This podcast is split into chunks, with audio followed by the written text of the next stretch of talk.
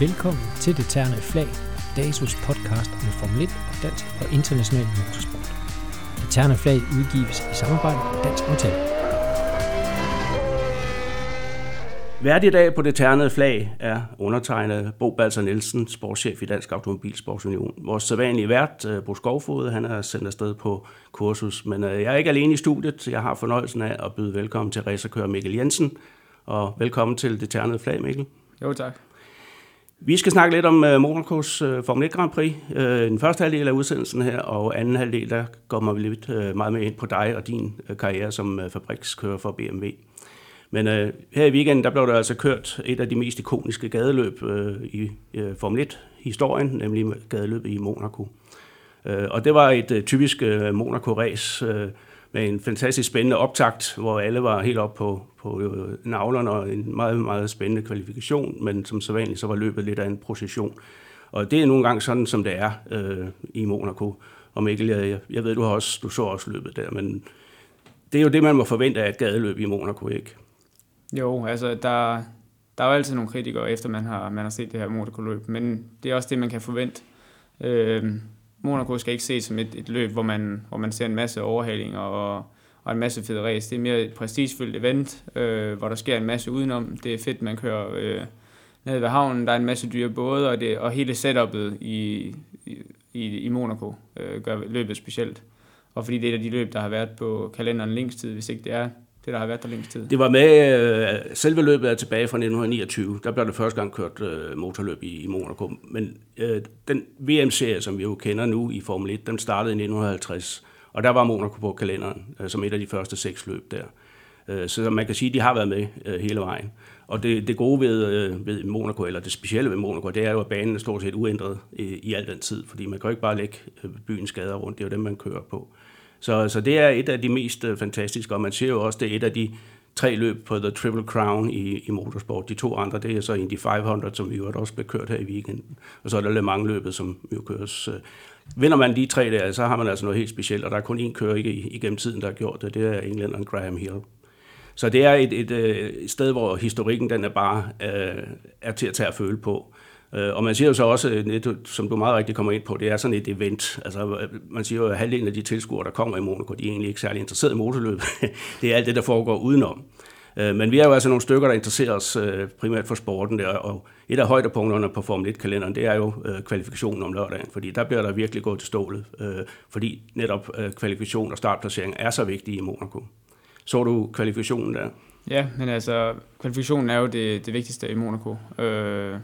Og, og det er virkelig svært at kvalificere. Nu har jeg selv kørt i, i både Pau og, øh, og på Nordjyllandsring øh, mellem murene, og i kvalifikationen, der er det fuld gas med, med millimeter fra, fra væggene, og, og det er det, der skal til for os til en god omgang.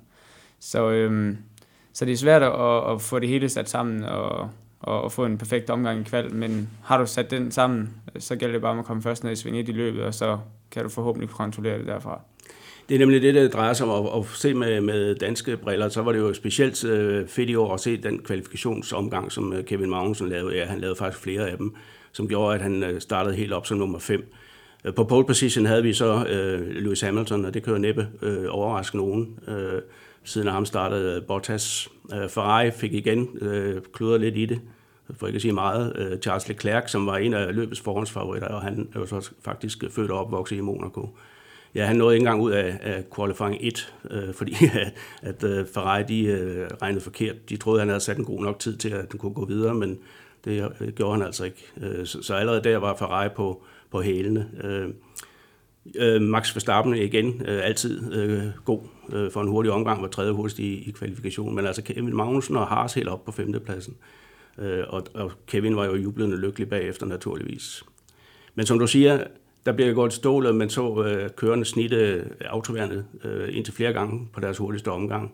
Øh, og der er nær, ikke ret meget mere øh, fascinerende end at se en Formel et øh, på øh, fuld skrue igennem Monaco-skader. Så det var kvalifikationen. Der var både ups and downs. Øh, Mercedes, øh, ja, jeg ved ikke, hvad man kan sige, Mikkel. De senere år har de jo kun haft en enkelt svaghed, og det, det har været de langsomme sving i forhold til øh, Ferrari og, og Red Bull. Primært på grund af, at de kører med en længere akselafstand, men det så ud som om, de har fået løst det problem. Jamen, øh, Mercedes har endelig fået en, en fuld all-round bil. Øh, Ferrari har været stærkere med motor nu her, som, som Mercedes i den, i den nye ære Formel et var, var bedst med.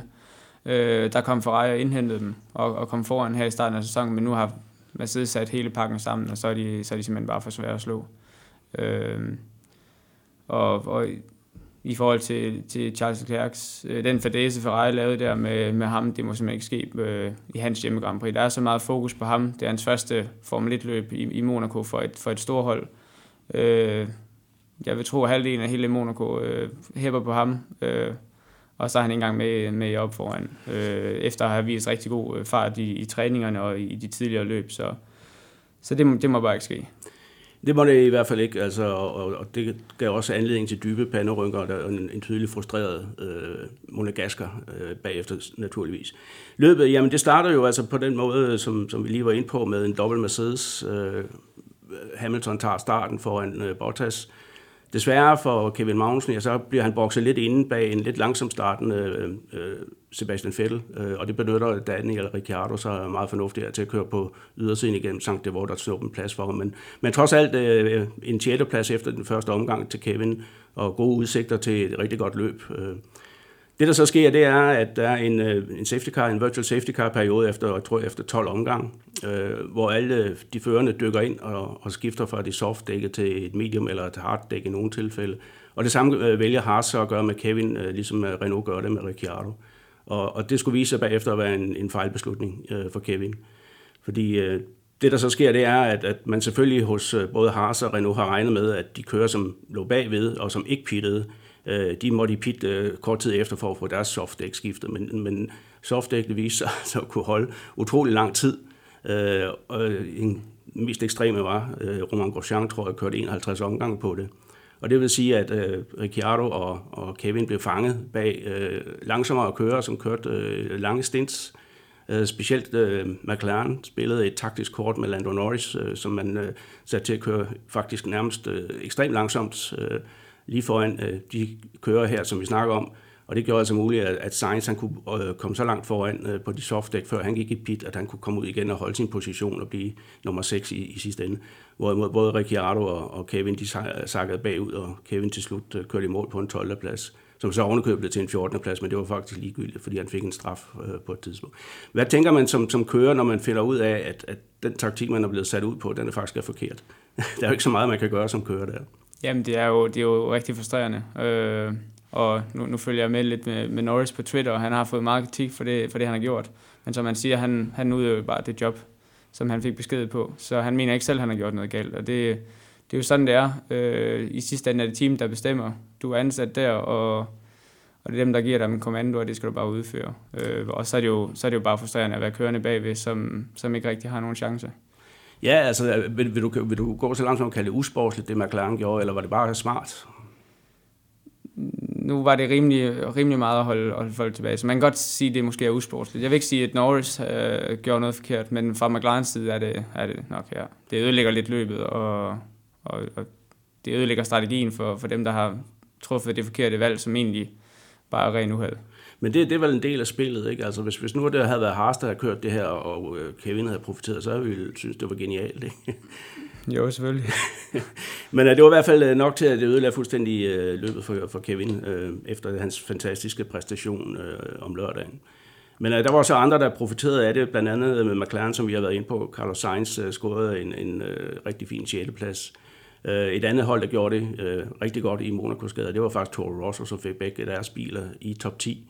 Vi har Daniel Kvyat på en syvende plads, og, og øh, hans medkørende kører, ja, hvad hedder den anden Toro Rosso, Mikkel, må du lige hjælpe mig. Albon øh, kører også ind i, i, i pointene der, og de sidste points, de går så til Romain Grosjean, som får en tiende plads hjem, øh, og, og Daniel Ricciardo henter så en, en niende plads. Så, så der var nogen, der profiterede af det, og så var nogen, der i hurtigere biler, som havnede længere nede i, i, i hierarkiet. Men sådan er Monaco jo altså. Og jeg kan se, at Kevin i dag er citeret for, at han sagde, at den sidste tredjedel løb, at jeg bare håbede på, at motoren ville springe i luften, men det gjorde den ikke. Så, så det er videre til næste gang. Det, der var selvfølgelig positivt for Haas, det var, at man var konkurrencedygtig. Han havde en meget hurtig bil, og det har man ikke altid haft i Monaco.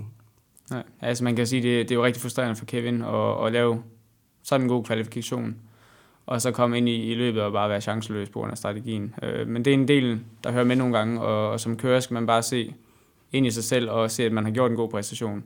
For han, han, er, jo, han er jo chanceløs i, i den her beslutning, og at han lige blev fanget øh, på strategien på det forkerte tidspunkt. Så det er bare med at holde hovedet højt, og det er jeg sikker på, at Kevin også gør, og så ved han jo, at han har farten formentlig næste gang også. Ja, altså det er jo i hvert fald det positive, fordi nu kommer man til, til en anden type bane øh, i Montreal næste gang.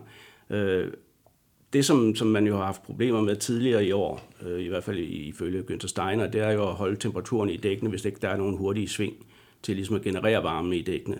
Øh, og dem er der jo ikke nogen af i Monaco, så, så det må jo være positivt set ud fra det synspunkt, at man kunne holde temperaturen. Fordi når man kommer til Canada her om på uger, jamen, så er det også en bane, hvor der ikke er hurtige sving. Det er sådan en med mange lange lige stræk, og så nogle anden gears, tredje gears uh, chikaner. Uh, hvad tænker du om? Altså, har man grund til optimisme fra Haas efter den her uge her? Jamen altså, udover at der er lidt længere langsider i, i Canada, så minder banen rimelig meget om Monaco i forhold til svingkommunikationerne og, og, og hastighederne i svingene. Så når det er gået godt i Monaco, så kan jeg ikke se, hvorfor det ikke skulle gå godt for Haas i, i Canada også.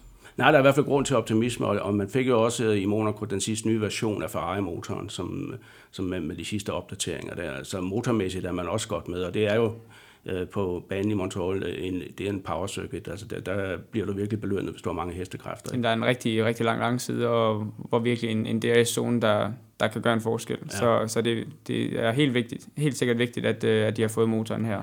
Så hvor, vi, ja, altså, så hvor vi så måske tre fire reelle overhalinger i Monaco, ja, så kan du se en tyve til tredive stykker i Canada, hvis man kan kalde en D R S-overhaling for en rigtig overhaling. Jeg ved ikke, hvad synes du om D R S? Det, på en bane som Monaco er, er jeg rigtig fan af det, og også øh, på andre mindre baner. Øh, men, men andre gange, så ser det nærmest for nemt ud, øh, fordi du kan overhale hinanden og trække væk, og, og have en helt sikker nedbremsning, uden at, at blive øh, angrebet bagfra igen, så på de baner, så synes jeg, altså man har allerede prøvet at starte D R S-zonen senere på langsiden, for at, det, for at forhindre det her E S G. Men, men alligevel, så er der nogle baner, som, som Shanghai for eksempel, hvor man ikke engang vil behøve D R S, øh, hvis, hvis den bagved har bare lidt bedre dæk, eller har, har kørt sin dæk bedre. Så nogle gange, nogle gange bliver det lidt for nemt på de baner med lange langsider. Du var lidt inde på det tidligere, at du selv har kørt øh, på øh, byløb i, i Pau og i Nordisring i Tyskland. Altså, hvordan har du selv med byløb? Jamen, jeg, øh, man, man skal vende sig til det. Øh, når man kommer ud til at starte med, så er det, så er det lidt noget andet, man skal lige lære, øh, når, når der kommer sådan nogle objekter, altså murene kommer så tæt på. Øh, hvor at normalt, når, når det er bare en curb eller en, en hvid linje i, i kanten af racerbanen, så har man ikke rigtig respekt for det. Øh, men når der lige pludselig kommer en mur, der nærmer sig med over to hundrede kilometer i timen, så det giver lidt andet indtryk på en. Øh, men efter en ti femten omgang, så... så tænker man ikke rigtig over, det er mure. Øh, og jeg tror også, det er derfor, vi tit ser kørende er ude at snitte dem, eller de lige rammer apexet, øh, som der også skete flere gange i Monaco. Fordi man, man begynder ikke at se det som en mur længere, men man kører bare ind til, hvor, hvor man tror, man kan, og nogle gange så, så rammer man. Så det er et tilvændingsspørgsmål simpelthen? Ja, det synes jeg. Ja. Altså, jeg er jo selv en stor fan af specielt banen i Pau, som jo også er meget historisk der, og jeg har været nede og set og kørt et par gange dernede. Øh, hvad, hvad synes du om den? Power er jo lidt anderledes i, i forhold til Monaco, fordi at, at man her har, man kører faktisk op på fortovet. Øhm, så bilen skal ind over kantstenene, som, som har lidt en, en blød afrunding, men bilen kommer stadig helt op og, og hopper og flyver nogle steder.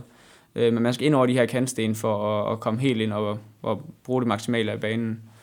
Og det gør det rigtig tricky, fordi det, det sætter bilen op øh, på, på mange ustabile punkter. Øh, så det, det er svært at kontrollere, men Men det er det, der skal til for at sætte en hurtig omgang, og derfor er Pau rigtig crazy, kan man sige. Den er crazy, og om, øh, i, oppe i parken øh, bagved, der er der jo nogle high-speed-sving øh, også, som man ikke har i Monaco, ikke? Jo, altså man kommer i, en, i, i Formel tre'eren i en, en flad high-speed-sving, og så skal man bremse ned og flyve ind over curbs, både til højre og venstre. Og her ser vi mange kører sætte den i væggen, blandt andet Max Verstappen, det år han kørte Formel tre, øh, havde han en stor crash der, så... Så det, det er lidt anderledes i Monaco, fordi man skal tage så mange chancer ind over curbsene, hvilket man ikke... Øh, skal rigtig i Monaco. Nej, så der er jo ikke rigtig to bybaner, der, der er helt ens, kan man være rolig fastslå, ikke? Øh, Nordisring er jo så noget helt andet, også, selvom det også er mellem beton og så videre, ikke? Så det er jo en noget hurtigere bane. Ja, og så har vi også andre baner, som, øh, som Macau, hvor jeg også har kørt en gang i, i Formel tre, hvor at der slet ikke er nogen curbs til at, at ligesom afskærme øh, barriererne. Så alle apex, det er bare ren barriere. Der er ikke nogen curbs nogen steder. Øh, så man skal helt ind til murene, både i inder, altså inde midt i svinget og, og i, i udgangen. Og så bliver det bare endnu mere risikabelt. Øh, fordi Monaco og også i, i Pau, der har man... Altså man har curbs flere steder, hvor, hvor det er det, der ligesom er grænsen. Så man kører ikke ud og, og er tæt på muren, fordi at, hvis du rammer curben, kører du alligevel langsommere. En af de ting, som øh, man har snakket rigtig meget om i år, i det her års Formel et-sæson, det er jo dækkene. Altså, det, det er jo altså, og alle ved jo, dæk det er det sorte guld i, i motorsport, ikke? De fungerer. Øh, og jeg ved, at det er noget af det, som du er efterhånden ekspert i at få, at få dem til. Men hvad synes du egentlig? Altså, det er næsten som om, den øh, diskussion omkring dækkenes betydning har taget overhånd i Formel et. Altså, det, betyder de for meget? De er jo meget, meget svære at have med at gøre i den her generation Pirelli-dæk. Ja. Jamen altså, dæk øh, over en sæson, dæk kan ikke produceres hundrede procent ens, selvom at, at fabrikanten siger, øh, at det er sådan. Så der, der kan altid være en, nogle forskelle i dæk, måske ikke i den samme konstruktion, som leveres til et løb, men det kan ændre sig hen over en sæson, selvom det er de samme, de prøver at, at producere. Fordi de er så øh, altså sensitive øh, over for alting og varme og... Så, og, og efter, altså vi har de her forskellige compounds, som vi har et soft, medium og et hard, men som også ændrer sig i, i hårdheden til hvert løb. Så teams, der har jo sindssygt meget at arbejde med. Øhm, og hele tiden skulle kunne finde en bil, der dur til alle tre dæk, når de kommer til en ny løbsweekend. Og de har jo lang tid i træningen, men, men alligevel, så øh, skal det fungere både med, med fuld tank og med, med ikke så meget benzin. Øh, så så det, det, det er svært, fordi også når man tester, så kører du i, i fri vind hele tiden. Øhm, i, i træningerne. Og når du kommer til løbet, så kører du hele tiden i, i dirty air bag, bag andre, eller for det meste gør du. Og der bliver dækkene altså meget hårdere slidt, især øh, fordækkene. Så, så at få bilen sat op og, og finde en balance, hvor du har en hurtig bil, men stadig skåner dækkene, det er det, er det der, der er tricky. Men var løsningen i Formel et så ikke bare at lave et, et, et stenhårdt dæk, som kunne holde til det hele, og så kører man bare og så, hvem kunne køre hurtigst? Det, her, det, det er ligesom om, det bliver ligesom en ingeniøropgave. Lige så meget som en køreopgave, det her. Det synes jeg ikke rigtigt, fordi at, øh, tilbage i tiden, da, da Schumacher og Alonso havde deres V M-dueller, der var dækkene hårdere, og de holdt næsten for lang tid. så, så det var aldrig dækkene, der var, øh, var det, der holdt køren tilbage. Måske til allersidst i løbet, øh, hvis man virkelig strakte den på, på strategien. Så jeg, jeg er rigtig fan af, af det med dækkene, og der er forskellige strategier, fordi det skaber også noget, noget taktisk øh, i forhold til, hvor, hvordan man, man kører sin strategi, og så skaber det flere overhalinger, når der kommer en med, med bedre dæk på en, der har ringere dæk, som vi så for eksempel Verstappen her øh, på Hamilton i weekenden. En anden ting, som, som jeg også godt øh, lige vil høre din mening om, omkring øh, Formel et her, inden vi afslutter det kapitel. Nu så vi igen øh, Max Verstappen, øh, var den eneste, der var oppe og, og udfordrede øh, Lewis Hamilton i, i løbet. Men det kom han jo kun på grund af, at der skete et incident i pitlane mellem Verstappen og Bottas, hvor at Red Bull-teamet fik en, en, en straf for det, der hed unsafe release. Altså man, man slap simpelthen Max Verstappen ud, nærmest ud siden på Bottas, så de havde lidt, lidt småstød. På den måde kom han altså forbi Bottas, men senere fik han så en, en tidsstraf. Og der har jo været den diskussion, at sige, jamen altså, nu havde vi en kører, den, som den eneste, der forsøgte at gøre noget ved, ved Hamilton, og alligevel, så, så det eneste, han får, det er en straf, så han røg ned fra anden til fjerde pladsen, da han kom over mål, selvom han kørte i mål på anden pladsen. Der er nogen, der, der mener, at, at når det er teamet, der laver fejlen, så, så er det sådan set urimeligt, at det er køren, der skal bære straffen. Så skulle man måske i stedet for trække nogle point fra teamet i teammesterskabet. Øh, og så lad, lad køren beholde sine point, for vi så det også med, med Pierre Gasly under qualifying, hvor han kører langsomt på, på ideallinjen, da Grosjean kommer op øh, på en flyvende omgang øh, og kommer til at køre i vejen, og det er simpelthen fordi han ikke har fået noget at vide ind fra pitten om, at der er en, en hurtig bil på vej. øh, Gasly får en, en placeringsstraf og, og et klip i kørekortet. Er, er, er sådan nogle ting rimeligt? Skulle, skulle man ikke holde de to ting adskilt? øhm Det, det kommer an på, hvordan man, man ser på det, synes jeg, fordi at øh, hvis vi tager som eksempel Verstappens øh, øh, unsafe release i pitlane i, i løbet, det gjorde, at han fik lov at komme foran Bottas. Øh, ellers han skulle være bag ham, og faktisk også bag, øh, bag Vettel, tror jeg. Jeg tror ikke, han kunne have kommet ind derimellem. Så, øh, og uden, uden den unsafe release, vil han aldrig nogensinde kunne have tagget Hamilton til sidste løbet. Så på den side set, så er det unfair, at han overhovedet får lov til at få den her chance, fordi hvis han vil have kommet forbi Hamilton, så vil han have kunne tage de fem sekunders forspring på ham, og alligevel have vundet løbet. Øh, hvor et omvendt, hvis han ikke havde lavet en unsafe release, så havde han nok sluttet fire i løbet. Øh, så, så jeg synes faktisk, at ligesom situationen var her i Monaco, så var det en mild straf for, for Verstappen. Men hvad så, det kan jeg så godt følge, men hvad så med, i tilfælde med Pierre Gasly, som, som sådan set er i god tro? Man er jo meget afhængig af, hvad man... Man kan jo ikke se noget i de der små spejle, man har. Man er afhængig af, at, at Pitwall, de, de fortæller, at nu skal du passe på, at der er en hurtig bil på vej op mod dig. Det gjorde det ikke i det her tilfælde, og så kører han i vejen for Grosjean og får en straf, personlig straf. Ja, altså kommunikationen mellem teamet og køreren kan være, kan være svært, især i Monaco, når det er så, altså, så, det er så hektisk, der er så smalle gader, øh, men... Men alligevel, Gasly var på racing line, øh, og Grosjean havde ikke en chance. Han kom ud af svingen med meget højere fart, og han kørte, Gasly kørte meget, meget langsomt. Så, så det er fair at få en straf, øh, og i sidste ende, så, så synes jeg egentlig også, det skal, det skal gøre, at han bliver rykket tilbage på gridden, fordi ellers, så, øh, ellers er der ikke nogen straf for, for køreren selv, selvom det måske ikke var hans, øh, hans fejl. Nej, men øh, det synes jeg er meget gode argumenter for, øh, at, øh, at der bliver dømt, som der bliver dømt i, i de her tilfælde her, så... Øhm, inden vi slutter af med Formel et-afsnittet her, så er det sådan en tradition, at vi har en, øh, en hot og en not. Øh, og jeg ved ikke, om du har tænkt lidt over, hvad der er hot ved, ved Monaco, og hvad der var mindre hot. Ja. Jamen altså, not kan man sige, at der, der var ikke ret mange overhalinger, men det var det, vi, vi forventede. Øhm, not var måske også, at, at Kevin han blev straffet på, på strategien, uheldigvis. Noget, som, som Haas selv ikke engang kunne, kunne have forudset, måske. Så, så det var selvfølgelig ærgerligt med danske øjne. Øh, hot er vel det her Monaco Grand Prix, øh, og, og eventet, alt, alt udenom, er altid hot. Øh, især for dem, der har, der har været til stede. Altså, det, jeg tror, det er fedt løb, jeg har aldrig selv været der. Øh, og så Kevins øh, kvalifikation er helt sikkert hot. Øh, en, en klar overpræstation af, hvad han, hvad han havde at gøre med. Vi så i Monaco en masse røde kasketter, øh, og det havde en bestemt øh, årsag, øh, nemlig at vi i ugen op til øh, Monaco tog, måtte tage afsked med en af sports allerstørste navne gennem tiderne, øh, Niki Lauda, som øh, gik hen og døde desværre i en alder af halvfjerds år, og det var en direkte følge af hans øh, uheld på Nürburgring tilbage i nitten seksoghalvfjerds, hvor han beskadede både lunger og nyrer og så videre. Men altså, han har jo levet et helt fantastisk liv, var øh, med øh, en, en stor del af æren for den succes, som Mercedes øh, har nydt de sidste fire fem år. Øh, medejer teamet faktisk. Øh. Hvordan har du det med, med Niki Lauda? Altså, for mig var han jo en af de helt store øh, navne, da jeg begyndte at interessere mig for motorsport. Øh, du er lidt noget yngre end mig, men alligevel så sagde du til mig inden øh, udsendelsen her, at, at det var skam også noget, du havde været berørt af. Ja, jamen altså, han er jo et kæmpe ikon i sporten, selvom han, han kørte før min tid. Øh...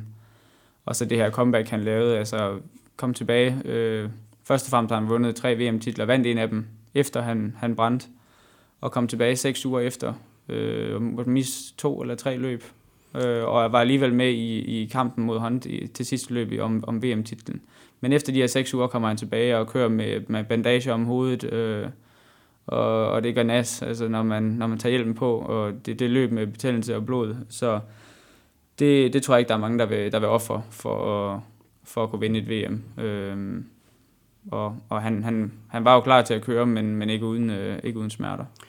Det var han ikke. Altså, og, og, og så var der så selvfølgelig den helt fantastiske afslutning på V M-sæsonen seksoghalvfjerds, hvor han efter at være kommet op og øh, tilbage, som du nævner, øh, skal køre finaleløbet på Fujibanen i, øh, i Japan i østsilende regn.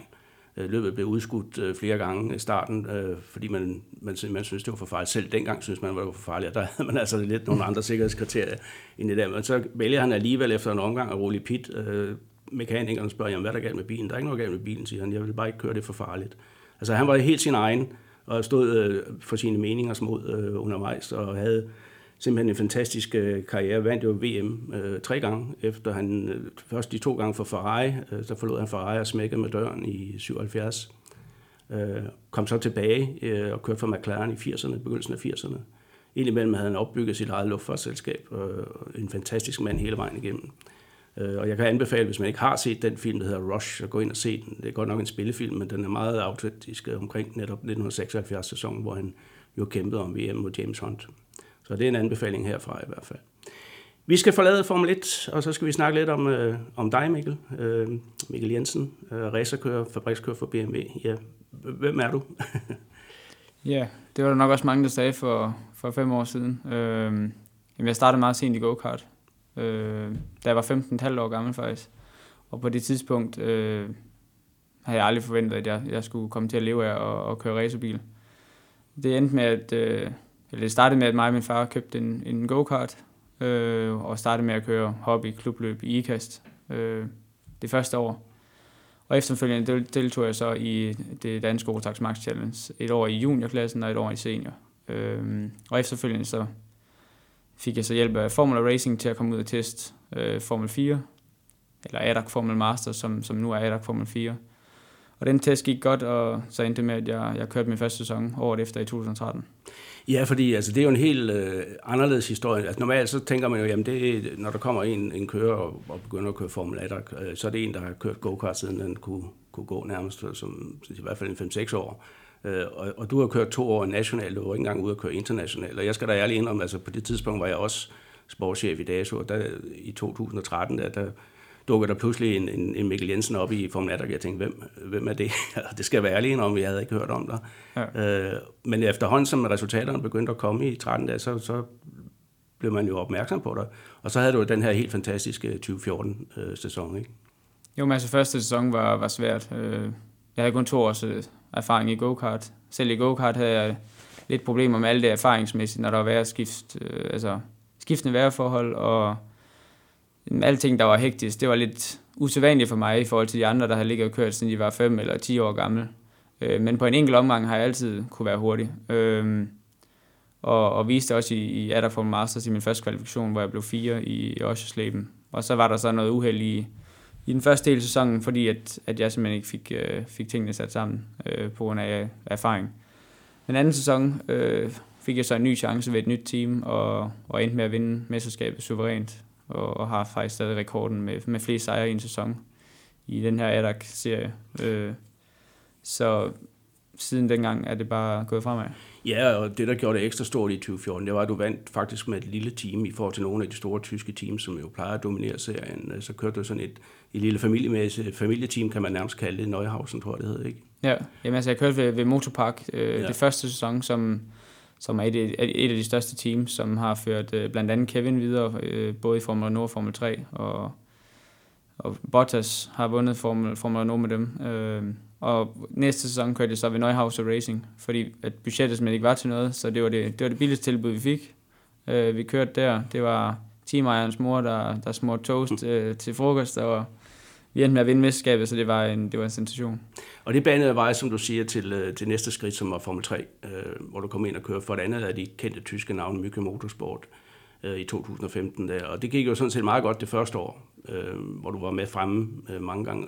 Andet år øh, var der så nogle budgetmæssige problemer til at starte med, har jeg øh, forstået, øh, men det endte med, at du så skulle køre for, for Mücke igen, øh, men på, på et low budget, øh, og, og det var et skidt år. Ja.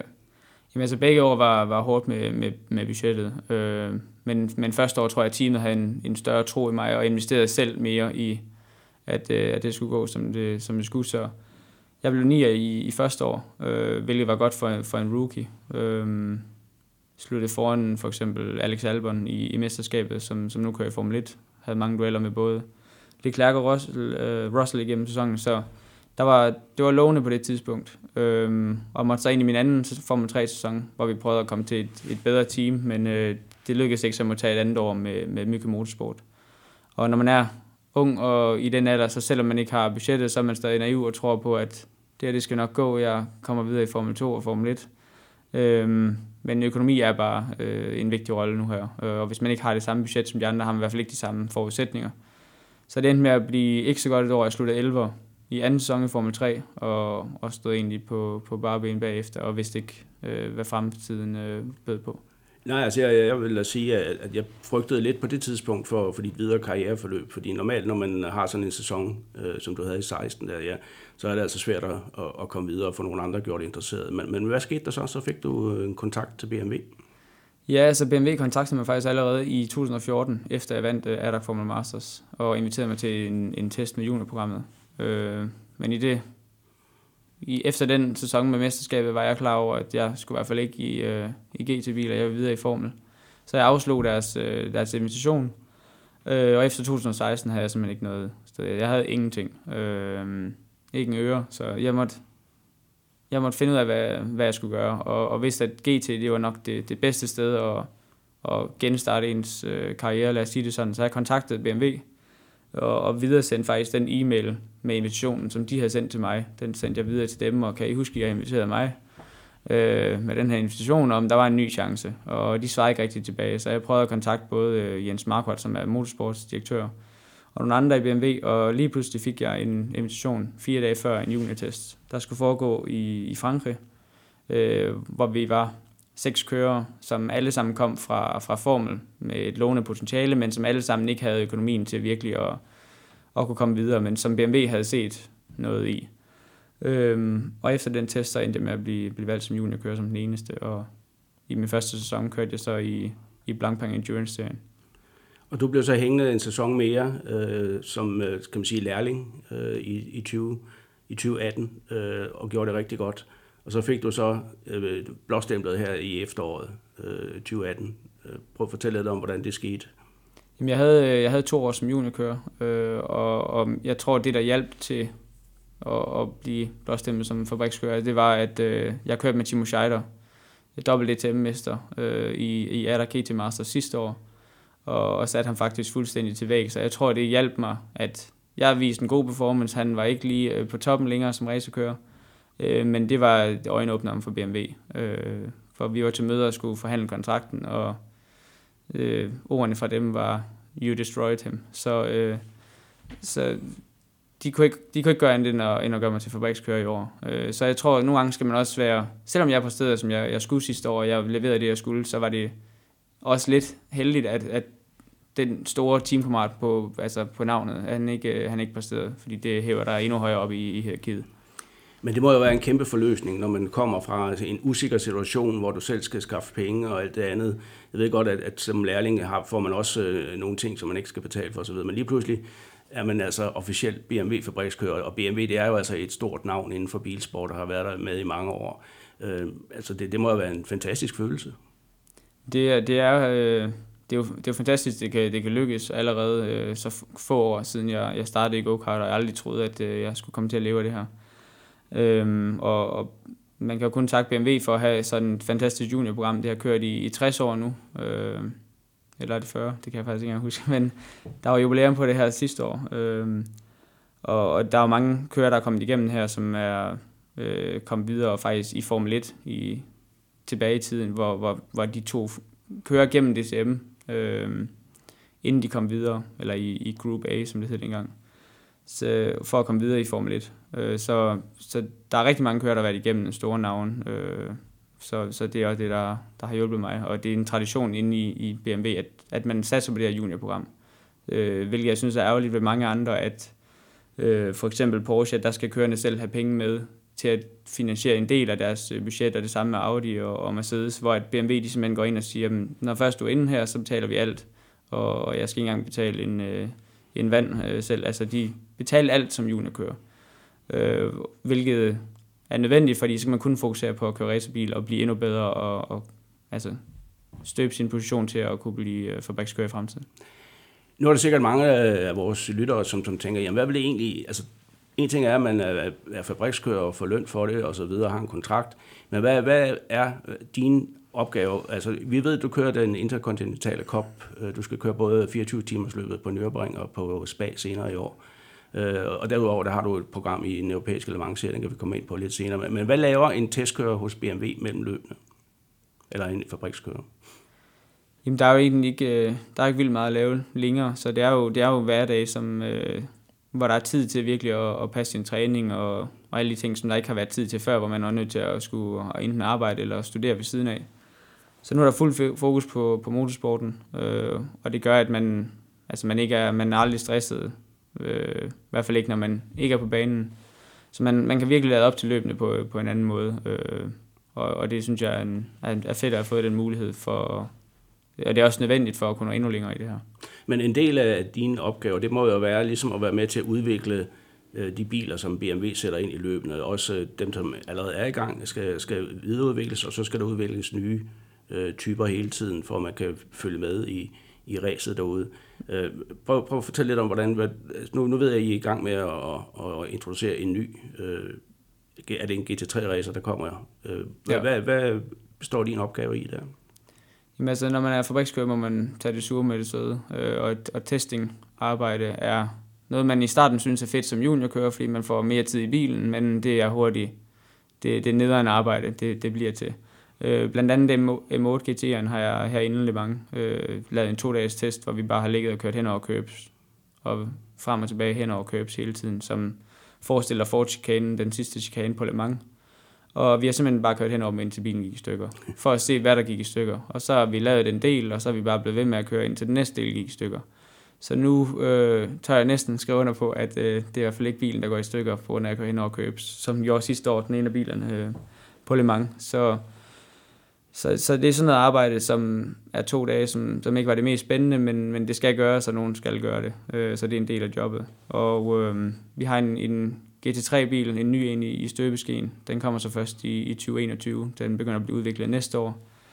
Øh, den er allerede på tegnebrættet, men øh, en øh, M fire G T tre øh, bliver det til. Så en lidt mindre bil end M sekseren og M otteren, som, som kører lige nu for B M W, og jeg håber, det er med til at give os en bedre allround-bil for, for lige pt. Med, med både M sekseren og M otteren, der er de mest high-speed-baner, de er gode på, fordi at... Øh, at akselafstanden er så lang, øh, men det giver også nogle problemer i, i langsom sving. Ja, og øh, en anden ting, som, som du så også er med til, det er vel også lidt, at, ja, hvor mange, hvor mange fabrikskører har B M W egentlig? Jeg tror, inklusiv D T M øh, og køren i U S A, er vi omkring seksten. Ja. Øh, men det er lidt forskellige afdelinger, for i U S A, der køres det for et, et andet program øh, lidt, så... Og så er der nogle, nogle, nogle, lidt nogle freelance-kører, som kører nogle løb. Men jeg tror, vi er femten seksten faste. Har du så en rolle i den næste generation, dem der er, er B M W-lærlinge nu? Skal du også prøve at lære dem op, eller har du ikke noget med det at gøre? Jo, de bruger det. Altså, der, er, der er to fabrikskører i, i, i B M W nu, som har kommet som junior. Det er, er Jesse Krohn, øh, som kører i IMSA i U S A, og, og mig. Og vi hjælper de juniorkører. Så da jeg selv var junior, der var Jesse der for at... og ligesom forklare, hvordan han var kommet ind i det her øh, fabrikskører-cirkus, og hvordan, altså hvad forskellen er, og, og hvad han gjorde for at nå det. For de prøver altid at klæde juniorkørerne bedst muligt på. Og, og det samme job får jeg her senere på året, hvor, hvor jeg skal med til at, og der er så kun to juniorkører nu, men at, at forklare dem om, hvordan jeg kom ind i som fabrikskører, og prøve at hjælpe dem videre for at gøre dem klar til at... Sådan en form for mentor, kan man vel kalde det, ikke? Altså hvor du, ja. du hjælper næste generation på vej. Ja. Lige præcis. Nu skal du køre både, som sagt, både Nürburgring, fireogtyve timers løbet. Du har kørt nogle, nogle kvalifikationsløb på Nürburgring. Det sidste sluttede I faktisk på tredjepladsen her for et par uger siden, et seks timers løb. Og du skal også køre fireogtyve timers løbet på Spa. Og jeg ved, det er din første fireogtyve timers løb, og så kommer der lige pludselig to inden for ret kort tid. Hvordan forbereder du dig selv sådan rent personligt på det, både fysisk og mentalt? Men altså, hos B M W har vi connectet øh, noget, der hedder Formula Medicine, øh, som er en... en en racerkørerklinik øh, i, i Italien. Og øh, de er helt, altså de er specialister i, i, i racerkører, og hvordan man mentalt forbereder. Øh, og, og de er omkring dig under de her fireogtyve timers løb. Så hvis der er noget, man, hvis man føler, man har det på den ene eller den anden måde, så fortæller man dem, og så, så er de for at, at få sat en bedst muligt op. Men også generelt mentalt, der, der er ikke så meget, man, jeg synes, man kan forberede som sådan, øh, udover at at man bare skal være i, i god fysisk form. Øh, fordi det er hårdere at, at skulle i bilen flere gange i løbet af de fireogtyve timer. Indtil nu har jeg kun været vant til at måske køre et dobbeltstint, og så gå ud af bilen, og så er jeg aldrig kommet tilbage i den igen. Så, så nu kommer der til at være flere dobbeltstints i løbet af de fireogtyve timer. Så det er noget andet, man skal vende sig til. Øh, men jeg tror, at når først man har hjælpen på og sidder i bilen, så, så er man ikke træt. Ja, og jeg fire kører på bilerne i de to løb, ikke også? Nürburgring er vi fire, og på Spa er vi tre. Der er kun tre, ja. Ja, du skulle jo egentlig have kørt et tolv timers løb uh, her, det første løb i Bathurst i Australien, men det, det sluttede lidt tidligt for jeres vedkommende. Så, så der fik du ikke rigtig øvet dig i, kan man sige, langdistance eller længerevarende løb. Nej, altså, jeg havde ellers glædet mig til Bathurst, uh, Mount Panorama-banen, som er også en, en legendarisk bane i Australien, uh, med en fed bjergsektion, men vi kom aldrig ud at køre. Uh, jeg kom ikke ud at køre. Min, min teamkammerat havde... Uh, en teknisk defekt med, med en oliepumpe i første stint i løbet. Så det var en, det var en lang tur til Australien, yeah. øh, men sådan er det nogle gange. Yeah. Øhm, hvis vi lige skal afslutte B M W-kapitlet her, øh, den sidste nyhed omkring B M W, det er jo, at de trækker sig ud af World Endurance Championship øh, efter Le Mans, efter jeg har deltaget i, i to år, tror jeg. Eller var det kun et år, man var med? Øh... Ja, det har jo været halvandet i den her superseason, ja. Der har kørt. Øhm, Men ellers så er B M W jo sådan øh, meget indover. Øh, ja, man går meget aktivt ind i Formel E for eksempel, og man er med i D T M og diverse G T-mesterskaber osv. Øh, hvorfor trækker man sig egentlig ud af V M? Øh, ved du noget om det? Jamen, øh, U S A er, er lidt en anden ting marketingsmæssigt, også for, for at brande hen her M otter, øh, fordi der er nogle andre lovgivninger med, med udstødninger og så videre. Hvor i Europa, der øh, er der ikke så mange købere af en M otter, som der er i, i andre dele af verden. Så det er lidt marketingsmæssigt, øh, og så fordi at B M W vil have interesse i at, at fortsætte i Le Mans, men har ikke interesse i at fortsætte i, i, i W E C. Øh, og så tror jeg, det er derfor, de trækker sig fra serien, fordi det budget, de, de får ved at ikke at skulle køre alle de andre løb, det kan de bruge på noget andet. Og jeg tror, at der er gode G T tre planer i støbeskeen øh, med den nye M fire G T tre, der kommer. Øh, for de kørende har jo ikke noget sæde nu. Øh, dem, der efter Le Mans, dem, der har kørt W E C, så de skal jo sættes ned i G T tre, og det kræver også, at der skal være kommer flere biler. Ja, simpelthen. Ja. Så, men det er ikke sådan, at B M W de er ved at skalere ned på deres motorsport. Det, de sadler bare om til nogle andre ting. Det håber jeg på i hvert fald. Ja, men det er aldrig noget, der er helt sikkert i motorsport, det ved vi godt. Men, øh, men B M W har jo så lang en historik i motorsport, at, øh, at de er næsten nødt til at være der, og, og de er jo i hvert fald også med i D T M stadigvæk, ikke? Ja. Ja, men udover at være fabrikskører for B M W med alt, hvad det indebærer, så kører du altså også en, øh, den øh, nye sæson i den europæiske Le Mans-serie i L M P tre, hvor du kører sammen med den sidste års vinder, Jens Petersen. Og selvom han hedder Jens Petersen, så er han altså ikke dansker, han er tysker. Ja. Øh, og det har været en helt fantastisk. Jeg har kørt to løb øh, og fører klassen øh, på helt usædvanlig baggrund, fordi i begge løb, der er jo faktisk øh, det sidste løb, hvor I vandt, der startede I fra pitlanen, øh, så vidt jeg ved. Øh, prøv at fortælle om, om den meget, meget... Øh, Øh, usædvanlige sæsonstart, I har haft? Jamen, øh, alting så egentlig godt ud. Øh, vi havde en, en god køreline-up, en god bil, og til første løb på, på Poirier bliver vores bil beslaglagt om, om fredagen inden løbet, og må så have fat i en reservebil øh, til at, at, at køre øh, om lørdagen i kvalifikationen. Og jeg tror, vi kvalificerer fire der. I L M tre er der to forskellige biler, så der er både en, en fabrikant... Øh, der hedder Norma, og en, der hedder Ligier. Og vi kører så i Ligier, som har vist sig at være væsentligt langsommere her i den her sæson, fordi Norma har fundet et eller andet. Så vi er omkring en sekund langsommere på omgang, i hvert fald på, på rå pace. Så det var den hårde sæson, øhm, men i løbet plejer vi altid at, at komme godt tilbage. Og på Poirier blev vi øh, to år, og sidste løb på Monza kom vi fra, fra sidste pladsen og, og, og vandt løbet. Øhm, fordi vi tog en helt anden strategi, som vi andre, som så bare frugt. Øhm, men alligevel... En sikker podieplads var inden for rækkevidde, men, men efter den her full course yellow, der kom senere i løbet, hvor, hvor vi så vandt på strategien, der blev det til en sikker sejr. Så, så nogle gange skal man også have lidt held med sig. Øhm, men, men det ser godt ud, nu fører vi mesterskabet stabilt, øh, og begynder at komme til de baner, der passer vores, vores bil bedre end de andre. Så jeg tror, det bliver en god sæson. Ja, og så skal vi jo ikke glemme Le Mans, fordi der er du jo også med, godt nok ikke i fireogtyve timers løbet, men i opvarmningsprogrammet, det der hedder Le Mans Cup. Og det var du også sidste år, hvor du faktisk vandt et af de to løb, der blev kørt øh, for L M P tre der. Øh, og, og, og det var også noget, som, som ligesom giver smag på mere, ikke? Jo, men selvfølgelig. Altså, det var fedt at, at, at få lov til at køre på Le Mans, øh, selvom man godt vil køre fireogtyve timers Le Mans, ja. Og det er det, der er drømmen. Men... men det er den rigtige bane jo, og det er på den rigtige med, med tilskuere og alt muligt andet omkring banen, ikke? Ja, og, og, og banen har jo så lang, lang tid, at man tager alt downforce i bilen, og, og så bliver den L M P tre-bil meget tricky at køre. Fordi man vil gerne være så lav som muligt, så man ikke får for meget vind ind under bilen. Det giver også øh, tophastighed, så, så bunden går på over det hele. Vi har ingen vinger på, og vi kører øh, to hundrede femoghalvfems på langsiden. Så, og, og Porsche-kurven og, og andre sving på banen bliver rigtig, rigtig tricky. Så, så det, var, det var en fed oplevelse, og, og bilen føles slet ikke, som den normalt gør øh, ja. På den bane. Og så skal jeg tænke på dig, altså, jeg tror, der er over tredive L M P treer til start. Altså, det er jo... Det er jo alt, hvad der kan krybe og gå nærmest. Ja, altså det er et kæmpe felt. Vi har tredive L M P treer og tyve G T-biler. Ja. Prøv, lige, prøv lige at fortælle lidt om den her L M P tre-bil, fordi det er jo blevet en helt stor succeshistorie internationalt. Jeg tror, der er over hundrede L M P tre-biler øh, i gang rundt omkring i verden. Ja, vi er faktisk næsten oppe på omkring to hundrede nu. to hundrede, øh, ja. Med Asien, U S A ja. Og så videre. Det er jo meget sådan en øh, basal bil, ikke? Altså, der er jo ikke, den er ikke så sofistikeret, og alligevel... Ja, men det er en bil, der er bygget inden for et, et budget, så man kan købe en, en spritny bil med motor for, jeg tror det er et hundrede og tyve, øh, to hundrede og tyve tusind euro, øh, som er en, en tredjedel cirka af, af G T tre-biler. Så det er jo det er jo en, en fantastisk bil i forhold til, hvad den koster. Øh, og du får virkelig en fed racerbil for pengene. Det er en, en øh, fem liters V otte motor med fire hundrede og tyve hestekræfter. Og den lyder godt, den er hurtig, den er let. Øh, vejer kun ni hundrede kilo. Øh, vi kører væsentligt hurtigere end G T på en omgang.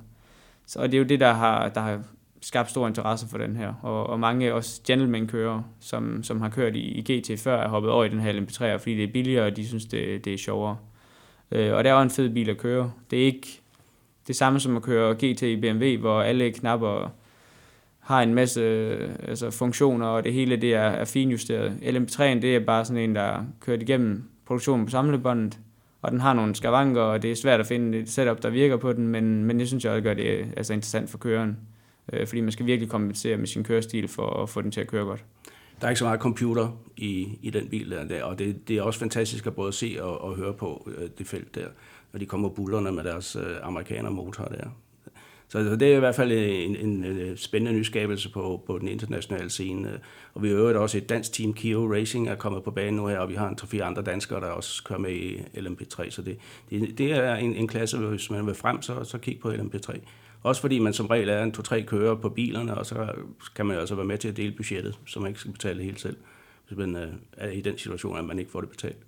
Jamen det er helt sikkert. Man ser jo mange flere danske kører, der tager den vej nu. Ja. Øh, og når man deler budgettet, kan man ofte få et, få et sæde og, og, og komme til at køre i så stort et mesterskab som, som i L M S for, for få penge i forhold til, hvad man kunne andre steder. Ja. Nu snakker du hvis lige kort ind på, at der, der var også andre danske kører. I det hele taget, så går det jo rigtig godt for danske kører i, i G T Racing. Vi, jeg tror, vi har seks øh, fabrikskører, øh, der er inklusive i øjeblikket. Øh, hvad, hvad skyldes det, tror du? Altså, hvorfor, hvorfor klarer danske kører sig så godt? Jeg, jeg kender faktisk ikke svaret. Det må Nej. være dato, der gør noget rigtigt. Nej, det kan vi ikke tage æren for, men, men det er da klart, altså det øh, mange af de kører, som inklusive dig selv, har jo været igennem vores øh, Team Danmark-projekter. Ikke? Altså, men, men altså, når du kan få en fabrikskontrakt hos B M W, øh, vi kender jo Marco Sørensen, ikke team øh, fabrikskører for, for Aston, ikke? Michael Christensen er næsten, tæt, øh, næsten verdensmester i G T Pro for Porsche. Ikke?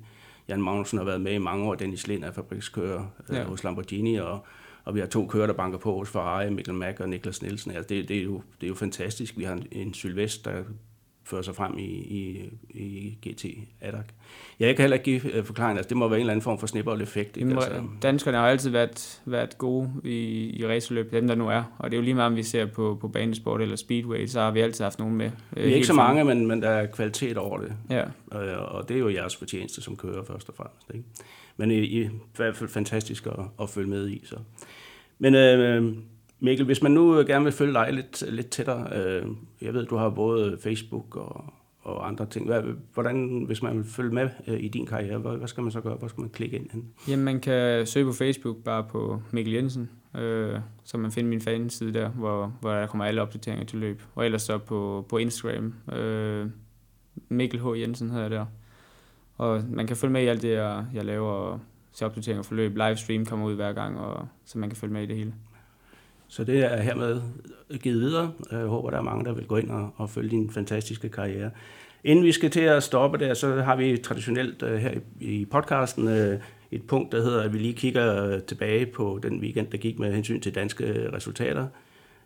Og der er det jo meget nemt at kigge til Monaco igen. Altså, vi har været inde på, på Kevin og hans fantastiske kvalifikation, men der var sandelig også en anden dansker, der har kørt øh, godt i Monaco. Det var Mikkel O. Petersen, som øh, sluttede på en fantastisk andenplads i Porsche Supercup. Og efter han er skiftet til øh, et nyt team i år, der har han jo virkelig været med. Han var også med helt fremme i åbningsløbet i Barcelona. Jamen, det var en fantastisk kvalifikation, og det var det, der gav ham forudsætningen helt for ræset. Og i ræset havde han også god fart og pressede Ammermøller som, ja. som rater. Og det er så en anden dansk kører, der presser sig på til en fabrikskontrakt på et tidspunkt. Hans Mikkels erklærede mål er jo at komme ind hos Porsche og køre. Øh, I U S A, øh, det er der flere andre, men øh, i U S A øh, kom en ung kører, der hedder Christian Rasmussen, ind i et øh, ret eksklusivt øh, selskab. Han er nemlig kun den tredje dansker, der kører race i en formelbil på ovalbanen. Øh, det gjorde han her i optakten til øh, Indy fem hundrede, hvor han faktisk sluttede på sjette pladsen i sit allerførste ovalløb øh, i den amerikanske F to tusind serie hedder den, så godt gået af ham.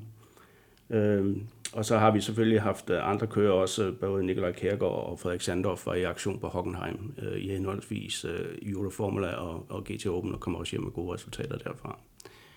Næste weekend øh, er der ikke noget Formel et-løb. Du skal heller ikke køre. Øh, men til gengæld så er der øh, testdag på Le Mans. Øh, alle kører, som ikke har kørt på banen før, man skal køre i, i fireogtyve timers løbet. Også teams siger, at de skal deltage i den testdag, som simpelthen er en, en sidste chance for at få øh, lidt rutine på den, den meget krævende bane øh, forud for løbet, som jo er om to uger, ikke? Så der har vi jo øh, tre danske debutanter, Michel Gatting, øh, Anders Fjordbak og Dennis Andersen, som jo helt sikkert er til den der testdag. Øh, og også øh, High Class Racing, det danske L M P to-team, som er, er til start. Så det skal blive spændende at følge. Og i øvrigt så har vi jo altså otte danskere i selve løbet, og så har vi dig og et par stykker andre i Le Mans-koppen øh, forud for løbet. Så, så Danmark er virkelig godt repræsenteret på Le Mans i år. Igen i år, havde jeg nær sagt. Så øh, det sker der. Øh, vi har Dennis Lind på Paul Ricard, og Dennis og hans Lamborghini-team, ja, de fører faktisk Blancpain Endurance Cup med et enkelt point. Så der er noget for dem at kæmpe med. Men ellers så er der meget fokus på, på Nysombanen i Danmark, hvor at anden afdeling af det, der hedder Rally X Nordic, det hurtigste rallycross-serie, der findes i Skandinavien, kommer på besøg med blandt andet Ulrik Lindemann. Så er man i nærheden af, af Nysombanen og Hobro, så vil jeg i hvert fald anbefale at komme ind og se de her fartmaskiner med næsten seks hundrede hestekræfter og firehjulstræk og så videre. Det er et fantastisk syn. Så det var lidt om det. Og med disse ord, så vil jeg sige tak til dig, Mikkel, fordi du lader vejen forbi her. Det var meget, meget spændende at høre om dig og alt muligt held og lykke i fremtiden. Og her er det Bo Balser Nielsen, der siger tak for denne gang i podcasten Det Tærnede Flag.